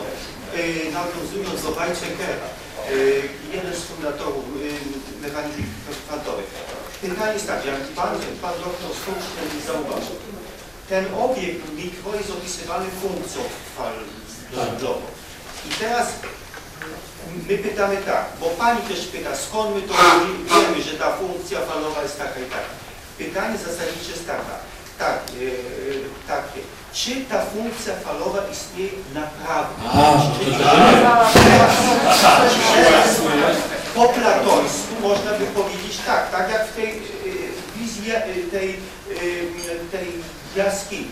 Te rzeczywiste obiekty mikroskopowe to są pewne statuetki, których my nie widzimy. To są te funkcje całkowane w kwadracie. Jak Pani podniesie do kwadratu, scałkuje, to ma Pani prawdopodobieństwo. Natomiast, e, natomiast my widzimy pewne cienie. My jesteśmy jakby uwięzieni w tej jaskini. I to, co nam wspomniało wyjdzie, to my to widzimy tylko, że jest pewne prawdopodobieństwo tam, że on ma spin do góry, pewny spin do A to już Więc to jest to oddamy. interpretacja, Oddajmy głos. interpretacja. Ale na szczęście, na szczęście fizycy zachodzi, że nie są platonikami, to mówię panu. Nie, ale dwie trzecie matematyków to A matematycy to zupełnie co innego. To zupełnie co innego. Matematycy to, to 95% to są platonicy. Ja wiem, ale Ale to jest Weizsäcker, to jest Weizsäcker, interpretacja Weizsäckera. No dobrze, ale, ale to pan przychodzi nad tym do porządku dziennego. Nie, to To jest straszne. Jakieś cienie, jaskini, no Nie, nie, ale to jest ale-? Ale ja rozumiem, ale Nie. w tym jest cały problem. No bo to dlaczego, dlaczego do tej pory piłka leciała, to ona była, a teraz ona się składa z cząstek? Pan redaktor wspom- wspomniał tego konwencjonalistę, tego no, Hilberta, czy, czy tam jakiegoś innego. Są wizje takie, że to jest naprawdę, istnieją te idee. I my obserwujemy w makroświecie pewne cienie, czyli my- my będziemy wartości własne, funkcje. To nie mówmy może językiem matematycznym, bo... A, są tacy, którzy, tak jak pan, pan y, redaktor wspomniał, mówią, że to jest umowa. To jest tylko taka konwencja służąca nam kon- konwencjonalnie, konwencjonalnie, tak, na, to jest konwencja, która nam służy do tego, że to jest dobry układ do oblicza. To są dwie wizje filozoficzne, tak. które są Proszę pozwolić już, prowadzić. To ja tutaj niewdzięczna, niewdzięczna funkcja reasumacyjna, nie wiem czy jest coś takiego w fizyce kwantowej. jak tak. Znowu, y, powiedziałbym tak, że ten, ten problem, z którym się teraz tutaj, y, tutaj zmagamy, no to jest oczywiście ten problem, na który Pan zwrócił uwagę. No to jest problem związany z tym, że mamy tego kota Schrödingera, który jest pewnego rodzaju metaforą, e, czy takim opisem e, chwytliwym niewątpliwie i efektownym tego, w jaki sposób zachowują się cząstki elementarne na poziomie kwantowym, a zachowują się w sposób wyłamujący wszystkie intuicje, jakie mamy co do rzeczywistości, z którą obcujemy na co dzień przy pomocy zmysłów i przy pomocy zmysłów bardziej uzbrojonych, ale nie aż tak uzbrojonych, żeby postrzegać rzeczywistość na poziomie kwantowym właśnie. No i oto coś takiego się dziwnego dzieje, że właśnie, gdy mamy to oko uzbrojone w sposób radykalny, pozwalające zobaczyć materię na, mm, czy rzeczywistość, może tak powiedzmy, na tym najbardziej elementarnym poziomie, to się okazuje, że ona się zachowuje kompletnie inaczej niż e, kiedy uzbrojenie z oka zdejmujemy. Te obiekty, duże obiekty, jakimi są te stoły, my na przykład, ale też jakieś różne, e, nazwijmy to byty, używając tego języka, te obiekty złożone przecież z tych cząstek, które z, zachowują się kwantowo właśnie, już kwantowo się nie zachowują. No i pytanie właśnie, dlaczego się nie zachowują kwantowo? Nie wiadomo, dlaczego się nie zachowują kwantowo, jak rozumiem do końca, ale to jest w ogóle e, jakiś taki e, e, temat, czy taki obszar problemowy, o którym też myślałem, że sobie tutaj porozmawiamy, bo to otwiera w ogóle mnóstwo różnych kwestii. Oczywiście taką kwestię bardzo, powiedziałbym, profesjonalną, bardzo naukową kwestię tego, dlaczego tak się dzieje i tu można by długo zapewne w sposób uczony o tym rozprawiać, niekoniecznie pewnie zrozumiały dla laików. Ale inna sprawa jest taka, że jak Państwo na przykład e, uruchomią przeglądarkę internetową, albo wejdą, nie wiem, do księgarni Amazon albo e, do księgarni którejś z polskich sieci na przykład, to znajdą Państwo, i wpiszą Państwo słowo kwantowa, to znajdą Państwo całą masę literatury na ten temat właśnie, znaczy literatury, w której występuje słowo kwantowa, na przykład kwantowe uzdrawianie jest bardzo... Słucham? Albo psychologia kwantowa na przykład, tak, albo kwantowy szamanizm na przykład też widziałem e, jakiś czas temu. I różne w ogóle takie dziwne kwestie, e, znaczy różne takie dziwne sformułowania się pojawiają, różne, różne bardzo ciekawe zbitki właśnie ze słowem e, kwantowy, które właściwie, czy których autorzy tej literatury mianowicie wydają się jakoś nieszczególnie przejmować się tym problemem, który tu został wyrażony, że tego przejścia prostego od poziomu kwantowego do poziomu makro nie ma, tylko te analogie, można powiedzieć, szerokim gestem czynią, a co jest y, momentem, w którym oni y, uprawomocniają te- swoje połączenia? Otóż tym momentem jest kwestia świadomości, nazwijmy to, z jednej strony, a z drugiej strony różnych y, teorii świadomości, często rodem z cywilizacji y, czy z kultury z Dalekiego Wschodu. Myśmy kiedyś z Jankiem uczestniczyli w takiej dyskusji o relacjach pomiędzy buddyzmem a fizyką kwantową. To jest w ogóle ogromny temat zapoczątkowany skądinąd przez taką bardzo ciekawą postać, niezależnie od tego, że fizycy go nie lubią, ale postać w sumie była dość ciekawa, czy jest ciekawa, mianowicie e, Friedhofa Capre, e, autora takiej bardzo głośnej, popularnej książki Tao Fizyki, która się ukazała e, w latach 70. w Stanach Zjednoczonych i zrobiła niesamowitą furorę, choć nie raczej w środowiskach fizyków, choć sam Capra był fizykiem, czy jest wykształconym fizykiem właśnie, a zarazem admiratorem filozofii Dalekiego Wschodu, praktykiem różnych, e, różnych działań o charakterze, nazwijmy to, mistyczno-ćwiczebnym. Teza w tej książce przedstawiona, wsparta skądinąd cytatami często z samych założycieli, ojców założycieli mechaniki kwantowej, który, którzy często jakoś tak się pozytywnie wypowiadali na temat różnych wschodnich koncepcji. Otóż ta główna teza w tej książce jest taka, pomiędzy buddyzmem, hinduizmem i taoizmem, a fizyką kwantową istnieje zaskakująca zbieżność. Inaczej mówiąc, pomiędzy obrazami świata wyłaniającymi się z hinduizmu, buddyzmu i taoizmu, a obrazem świata wyłaniającym się z fizyki kwantowej, istnieje zaskakująca odpowiedniość. Na czym ona polega? W skrócie drapieżnym. Polega na tym, że i w tych trzech światopoglądach i w ramach tego, co mówi dziś nam o rzeczywistości fizyka kwantowa, okazuje się, że na swoim najgłębszym poziomie, i to właśnie nie tym, który postrzegamy przy pomocy pięciu zmysłów, bo przecież w tych wszystkich wschodnich religiach nam się powiada, to co tu widzicie jest pewnego rodzaju iluzją, tak wcale nie jest. Tego właściwie w sensie ścisłym nie ma wszystkiego. To jest jak, jakiś pojaw, jakaś gra energii właśnie, jakaś coś, co sprawia wrażenie, że jest właśnie ciężkie i, i, i że stawia opór, a w gruncie rzeczy jest pustką. Nic tutaj tak naprawdę nie ma, co więcej nas też oczywiście nie ma. Nie ma tej sali, nie ma tych stołów, nie ma nas siedzących przy tych stołach, nie ma nas rozmawiających, głosu nie ma, nic nie ma po prostu. Jest tylko gra energii.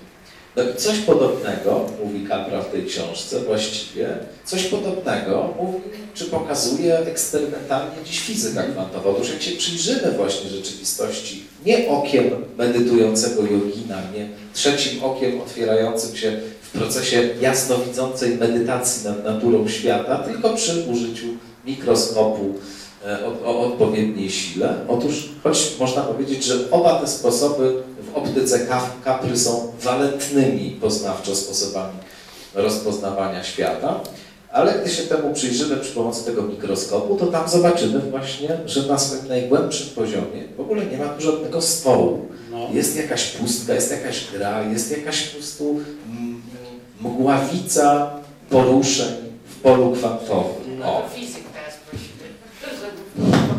Dało. właśnie. ja tylko powiem jedno. Ja to bardzo krótko skończę, bo tam ta dyskusja też dość szybko wymarła. Otóż, ja przepraszam, jeżeli kogoś obrażę, ale chciałbym tutaj... Fizyka jest nauką empiryczną, to znaczy jej zdania są obalalne, weryfikowane. To, że ktoś w procesie nawet tysiącletniego rozmyślania w fotelu doszedł do jakiejś koncepcji bardziej czy mniej wymyślnych, które w ogóle nie poddają się żadnej weryfikacji, to jest co najwyżej koincydencja i to tyle w sumie. Ale to jest bo ta, ja z tego co ja rozumiem, to y, te, te buddyści mówią między innymi, że ta rola obserwatora, tak, ona jakoś ustala na chwilę ten obserwowany świat. I to ma być tak, jak, tak ja to rozumiem, jakaś analogia z kwantową. Więc oczywiście pytanie jest bardzo proste do ludzi, którzy twierdzą, że to jest głęboki związek.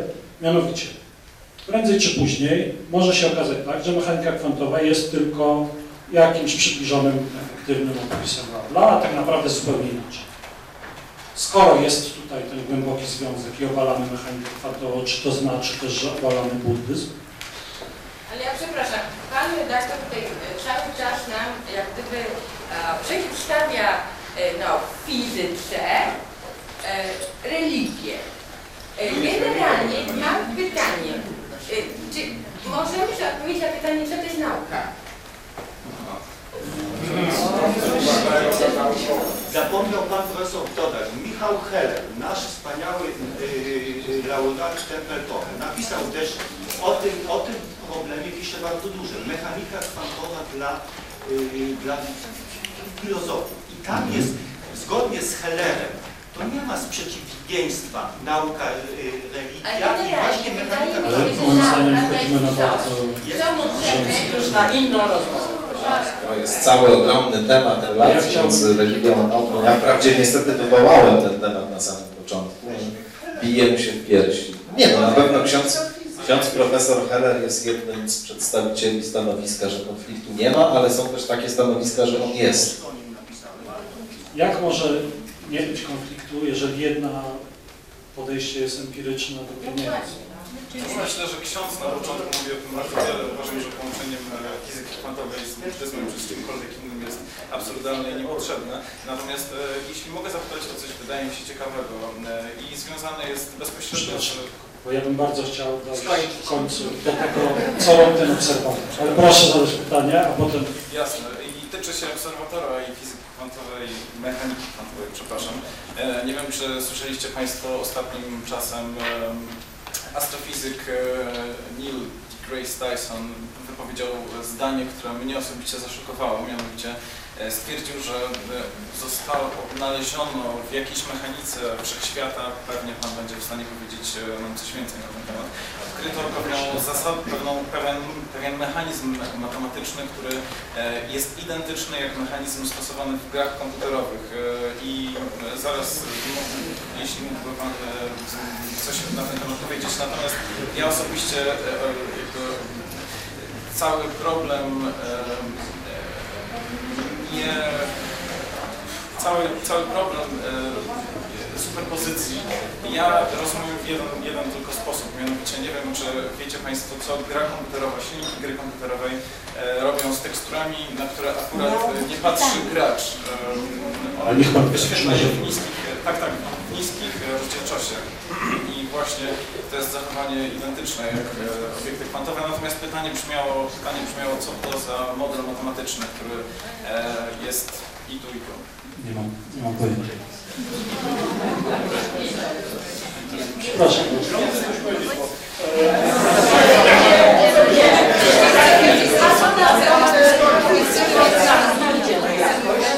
Ja bym chciał tylko dojść do, do, do... Ja zaraz już zakończę, bo ja chcę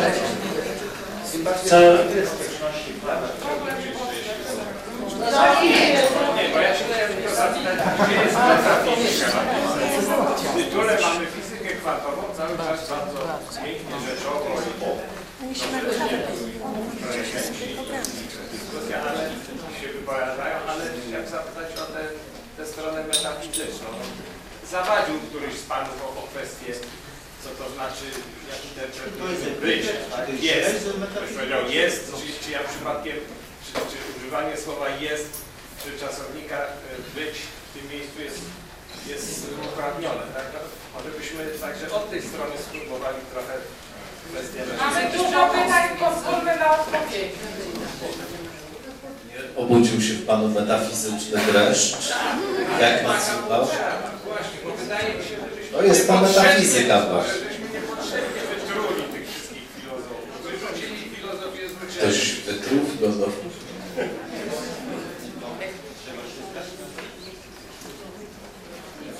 Ja proponuję, żebyś, żebyś wrócić do tej, do tej kwestii obserwatora, no bo jak rozumiem, odpowiedź na to, to, to moje pytanie o te rozmaite analogie, no, mniej lub bardziej karkołomne pomiędzy, bo to jest rzeczywiście ciekawe, to znaczy nawet jak, jak, jak stwierdzimy istnienie pewnej koincydencji, no to wiadomo, że tutaj jakby jest często język religijny jest językiem metaforycznym bardzo silnie, który operuje takimi e, kategoriami bardzo ogólnymi, właściwie bardziej poetyckimi niż opisowymi w takim znaczeniu, w jakim pewnymi, pewnymi pojęciami czy kategoriami operuje zachodnia nauka, więc jakby łatwo y, sobie różne rzeczy dopasować do tych y, niekiedy dość mglistych pojęć.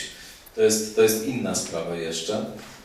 Natomiast y, jak rozumiem, no, te różne y, wykorzystania y, przymiotnika kwantowy i odwołania do fizyki kwantowej w ramach różnych kwantowych psychologii, kwantowego uzdrawiania i tak dalej, przyjmujesz za nieprawomocne, mówiąc delikatnie.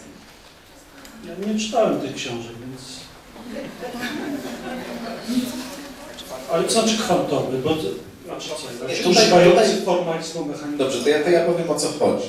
Chodzi o to, że autorzy tych prac, jest oczywiście bardzo wielu takich autorów i różnych, wiele jest takich książek, różnie sobie to tłumaczą y, ci, ci autorzy, ale wychodzą z takiego założenia, czy z takiej obserwacji, że y, nasze subiektywne doświadczenie, nasze bardzo subiektywne, indywidualne doświadczenie, niekiedy nawet właśnie nie, niemierzalne do końca, nie, niedowodliwe, jest również w sposób zaskakujący bliskie tym doświadczeniom, czy tym sposobom e, istnienia, jaki mamy, jakie mamy na, pan profesor kręci głową, że nie jest, ale zaraz powiem o jakie chodzi. E, no, zacznijmy od takich bardzo spektakularnych. To są pewne opowieści, rzecz jasna, no bo nikt tego nie zarejestrował. Właśnie na tym głównie polega problem, że to są różne opowieści. Trochę tak jak z opętaniem przez demony. Zawsze jest tak, że ktoś tylko słyszał o tym, że ktoś był opętany, a zazwyczaj nikt tego na pierwszy rzut na, na, na, na własne oczy nigdy nie widział. Łącznie zresztą z egzorcystami, ale to też jest na inny temat, na inną rozmowę. Natomiast y, mamy do czynienia z takim z takim oto zjawiskiem e, przypisywanym, czy taką właściwością przypisywaną skądinąd e, licznym katolickim świętym z ojcem Pio na czele, mianowicie zjawisko bilokacji. On ponoć mógł być w dwóch miejscach równocześnie, na przykład być w kościele i jednocześnie był widziany gdzie indziej. Zupełnie te opisy były bardzo dokładne, często był dokładnie tak samo ubrany, będąc w tych różnych miejscach i osoby, które go widziały, e, rzekomo e, niezależnie dawały opis, bez porozumienia ze sobą, dawały opis takich samych szczegółów stroju. To jest w sprzeczności z mechaniką. To jest w sprzeczności. Absolutnie. No jeżeli był widzialny w dwóch miejscach to już jest, to znaczy, że już został zmierzony w dwóch miejscach. Można powiedzieć, że to jest nawet jeszcze bardziej spektakularne. No nie, to, to nie jest, to jest, po- to jest po prostu prostopadłe. Co więcej, to oznacza, że jeżeli zazwyczaj ważył 80 kg, tak, to nagle się pojawiło 160 kg. Czyli jest, nie, nie, 80 kilo obywatela więcej. To jest y, złamana zasada zachowania, no tutaj jakiś tam liczb kwantowych, spinu i do spinu i tak dalej. W związku z tym, oczywiście ja nie, nie mogę wykluczyć, że tak się stało, ja tylko mówię, że to jest sprzeczności metodą. Czyli to twierdzenie, to jest, to jest właśnie w języku powszechnym, w takim powszechnym rozumieniu mechaniki kwantowej jest, jest mówione, że mechanika kwantowa do, przewiduje, że obiekty są w dwóch miejscach naraz. Że są w dwóch miejscach naraz. To jest właśnie ten cały problem. Że tego mechanika kwantowa nie mówi. Ona mówi, że przed procesem opisu, e, pomiaru opisuje to w złożeniu tych miejsc. Ale to jest jeden obiekt fizyczny, ważą jeden elektron, jeden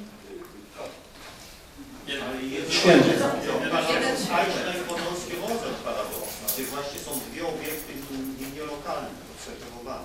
Ale jeszcze idąc, jeszcze idąc dalej. w związku z tym, przepraszam, przepraszam.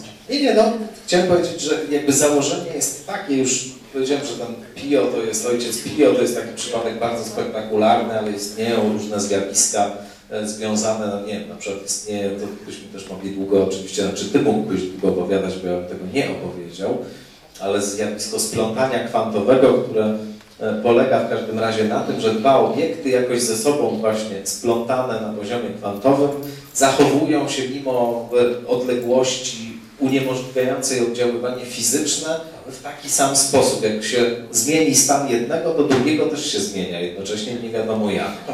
Istnieją takie sytuacje, na przykład też wielokrotnie opisywane, że nie wiem, jesteśmy z kimś bardzo blisko związani, na przykład w sensie emocjonalnym, O, to jest lepszy przykład. z tym kimś coś się dzieje na przykład, coś mu się złego przytrafia, odpukać i na przykład mamy sen w tym momencie bardzo... Natychmiast na odległość. Tak. Albo coś, nie wiem, targa nami jakaś dziwna intuicja, że coś jest nie w porządku. Albo myślimy o kimś i ktoś do nas na przykład dzwoni, ktoś niewidziany latami. Albo ktoś nam się śni, latami go nie widzieliśmy, a potem go spotykamy na ulicy. No właśnie, no więc po pierwsze pytanie, czy tu nie Widzę, że jest dużo prowadzących te rozmowy tutaj.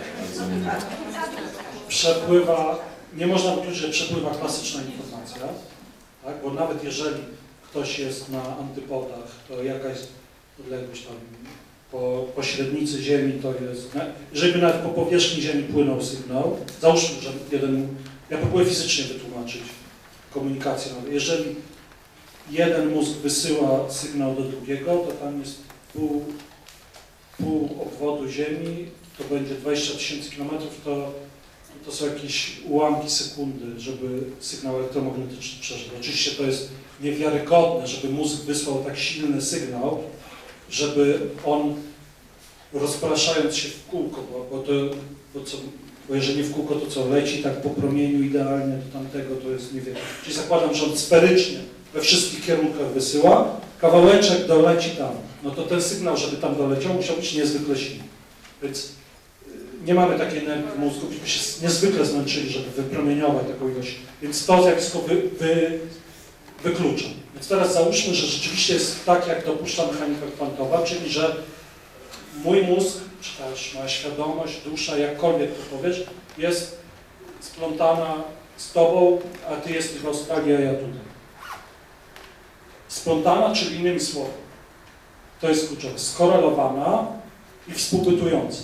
To znaczy zarazem, czyli na przykład w taki sposób, że Tomek jest tutaj smutny, ja jestem tam smutny, plus współbytujące wesoły, wesoły. I wtedy, jeżeli na przykład na mnie się wy, wy, jakaś operacja wydarzy, że ja przeskoczę z wesoły na smutny, to mimo, że wydaje się, że to była lokalna operacja, to de facto ona cały ten współbytujący obiekt, ja wiem, że to brzmi jak ja już zupełnie odleciał, ale na, na poziomie kwantowym to jest obserwowalne zjawisko, to ma się nazywa łamanie równości. No i teraz, czyli innymi słowy, wyobraź sobie, że ty przeskakujesz na smutnego, to jednocześnie, mimo że jestem oddalony, mógłbym być nieskończenie daleko, ja w jakimś sensie też przeskakuję.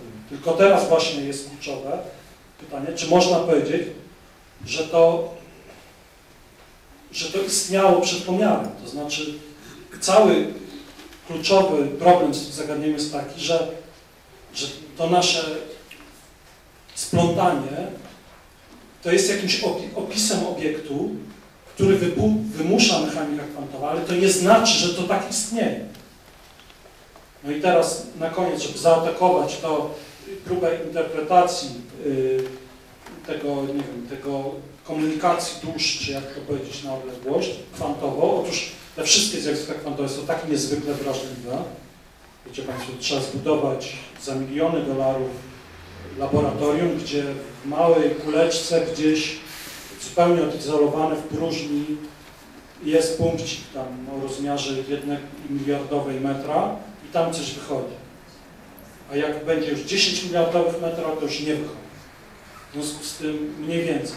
W związku z tym yy, prawdopodobieństwo, że, że my się tutaj s- splączemy, po czym się rozjedziemy i to nadal będzie ta subtelna korelacja istniała. To jest, to jest zupełnej sprzeczności takiej empirycznej. No i teraz wielu ludzi, jakby, jakby to powiedzieć, no, jak się nie zna detali tego, jak to jest policzone, no to, to właśnie to kusi, żeby używać tych dziwnych pojęć do tworzenia takich, czy też do tłumaczenia zjawisk, które skądinąd są niewytłumaczone, nie, nie ma się co oszukiwać. I to jest, dlatego jak piszesz na stronie jakiejś księgarni kwantowy, no to to ci wyjdzie multum, ale przypuszczam, że jakby krok po kroku usiąść nad każdą z tych książek, to, to tam pewnie na pierwszej stronie jest już, byłoby za- zakończona dyskusja. Ja nie chcę się wywyższać bynajmniej, tylko mówię, że jeżeli stosujemy pewne reguły, no to... Dobrze, więc tak, proszę Państwa, żeby jakby podsumować. To, o czym nie powiedzieliśmy, to, mm, to, to jest to, co Pan pytał. Nie wiem, czy Pan jeszcze jest. Tak jest, jest. Nie, ale jeszcze tak. Jeszcze Pan, e, którego niestety tak okrutnie Panu potraktowałem, za co przepraszam. Yy, To jest to kwestia przejścia od klasycznego, do, od kwantowego do klasycznego. Kiedy obserwator jest obserwatorem, a kiedy obserwator jest obiektem fizycznym oddziałującym. Ja uważam, tu się być może narażę Panu Profesorowi, no, że nie ma żadnego przejścia. To znaczy, że chciałbym, albo inaczej, chciałbym, żeby tak było, żeby istniała tylko mechanika kwantowa. Innymi słowy, żeby to wszystko, co tutaj jest opisywane, było opisywane językiem mechaniki kwantowej, która się w nieskoń... Na to nam zabrakło czasu. Ja bym, chciałbym Państwu, kiedy, może kiedyś będzie jeszcze mogę przedstawić, w jaki sposób te kwantowe współistnienia się zapadają na rozłączne możliwości. Taki fakt, że, że jest to przejście, no bo przecież Tak jak pan, profesor, pan, pan redaktor y, nie jest kwantowy, a są... Jest przejście, A tylko jego pytanie, czy... są kwantowe, więc to... Ale być może, nie, nie, nie, ale być może jest tak, nie, nie, to nie jest machinarium. Być może jest tak, że opis, który stosujemy tutaj, to znaczy zlokalizowany Tomasz Stawiszyński i tak dalej, jest tylko przybliżonym opisem. To już był, był w paradoksie Einsteina polskiego Rodzena i się okazało, że nieprawdą jest to, że mechanika kwantowa naprawdę opisuje świat. No właśnie, ale, ale przed chwilą Pan powiedział, że nie opisuje, bo, bo tutaj jest klasycznie. To opisuje czy nie opisuje? Nie, ale opisuje Na poziomie. na Ale poziomie... dlaczego, ale dlaczego na poziomie? Nie, nie, ja się całkowicie zgadzam z tym, co pan nie jest tak, że ja się nie zgadzam. Ja cały czas zwracam uwagę tylko na, na pewne ograniczenia praktyczne, jakie my mamy przez używanie języka, którego używamy. Tak, tak. Ale, ale Ale można też wiele światów przejść. To na przykład jest używanie Tak. Ja nie no, ale to, ale to, to akurat tutaj nie będzie, żaden problem, żeby się porozumieć co do mechaniki kwantowej. w każdym razie Wydaje mi się, że taką konkluzją z co Pan mówi dla przeciętnego odbiorcy jest to, że mamy te oddziaływania lokalne i nielokalne, tak? Te, no, nielokalne, bo w zasadzie to też się mówi o nielokalnych, a nie o globalnych. I że, i że y, wyłącznie w tej najmniejszej skali, tak? Mamy y, mamy, dlaczego? tak, mamy fizykę, mamy Ja, mechanikę ja się nie zgadzam. Znaczy, Natomiast jeżeli już mamy do czynienia ze strukturami złożonymi, tak, i to wielokrotnie złożonymi, czyli z superpozycji jest, to są całe piętra, No to tak. niby dlaczego te gmachy bardzo skomplikowane, oddziałujące w najróżniejszy sposób Tak. wedle różnych praw, nie jednego prawa, czy dwóch, czy pięciu, ale praw różnych poziomów. Na każdym poziomie mamy dodatkowe prawa. Fizyka ale się tu gdzieś kończy, zaczyna się chemia, potem się zaczyna chemia- potem jest... Chemia jest efektywnym opisem zjawiska. Dobrze, dobrze, ja wiem, że Pan jako fizyk będzie bronił jako, że tak powiem, metody redukcyjnej, że wszystko się da sprowadzić do fizyki. tymczasem prawda jest taka, że, że Pan, wszyscy tu obecni, każdy z nas jest kosmosem. Jesteśmy po prostu... W sensie złożoności, tak? Tak, tak. Po to Mary Gelman po otrzymaniu Nagrody Nobla ustanowił Santa Fe Instytut Badań nad Złożonością. No dobrze, ja się zgadzam.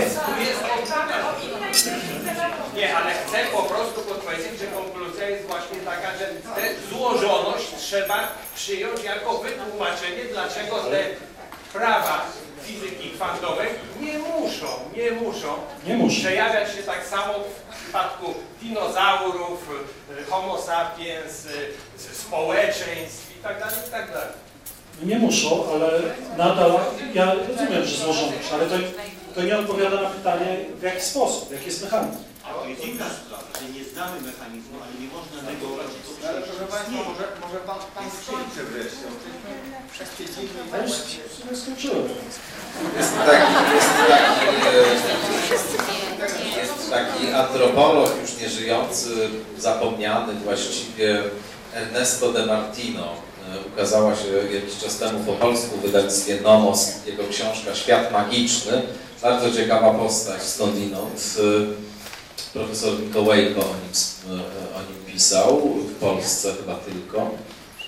I ten, że Ernesto de Martino miał taką niezwykle ciekawą, ale ekscentryczną, właściwie odrzuconą rzecz jasna przez nowoczesną antropologię i religioznawstwo koncepcję magii jako czegoś, co działa, ale tylko w kulturach, w obrębie których istnieje wiara w magię, z tym, że nie miał na myśli tak zwanej śmierci wudu, że jak ktoś wierzy, to sugestia jest tak silna, że procesy w jego ciele pod wpływem jakiegoś na przykład zaklęcia, o którym wie, że je na niego rzucono, są tak silne, że powodują jakieś zmiany w jego, w jego ciele, na przykład mogące skutkować także śmiercią, tylko że naprawdę magia działa w tych uniwersach, e, w obrębie których istnieje silna wiara w miarę.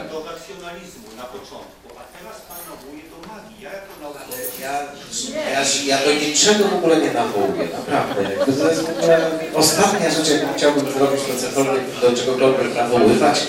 Buduję pewną, buduję pewną metaforę. Jakby Pan pozwolił skończyć to, to bym ją chętnie, to bym ją chętnie zbudował. E, I tak mówiąc szczerze, e, myślę o tym, jak moglibyśmy podsumować tę dyskusję, to jakoś ten De Martino mi przyszedł do głowy, ale już w takim trybie z kolei, można powiedzieć, właśnie egzystencjalno-psychologicznym bym powiedział, to znaczy żyjemy, każdy z nas jakoś w swoim świecie, każdemu coś tam działa w jego, w jego świecie i tak. Ale to dobrze, to ja tylko ostatnie zdanie.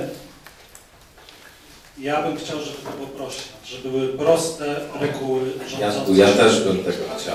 Ale Dzisiaj jest przenica. Dzisiaj jest przenica. Dziękujemy bardzo. Jest. To chcę Państwu powiedzieć, że to spotkanie jest zapisywane. I to będzie na stronie wszechnica.org.pl. E, Tylko nie umiem powiedzieć kiedy. Może za miesiąc, tak? Coś takiego. Myślę, że wcześniej. Także taką mamy rejestrację.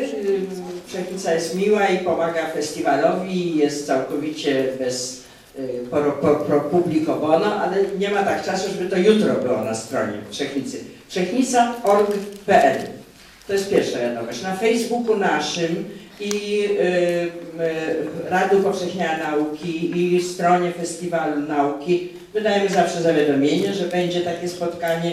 Zapraszam bardzo. Ktoś z Państwa chciałby być zawiadamiany, a jeszcze nie podał swojego nazwiska na listę adresową, to proszę mnie dać, to ja rozsyłam zawsze przed spotkaniem zawiadomienia i plakat, który można sobie wydrukować, powiesić, rozpowszechnić w swoim środowisku. Ja Państwu bardzo dziękuję, żeście dzisiaj przyszli.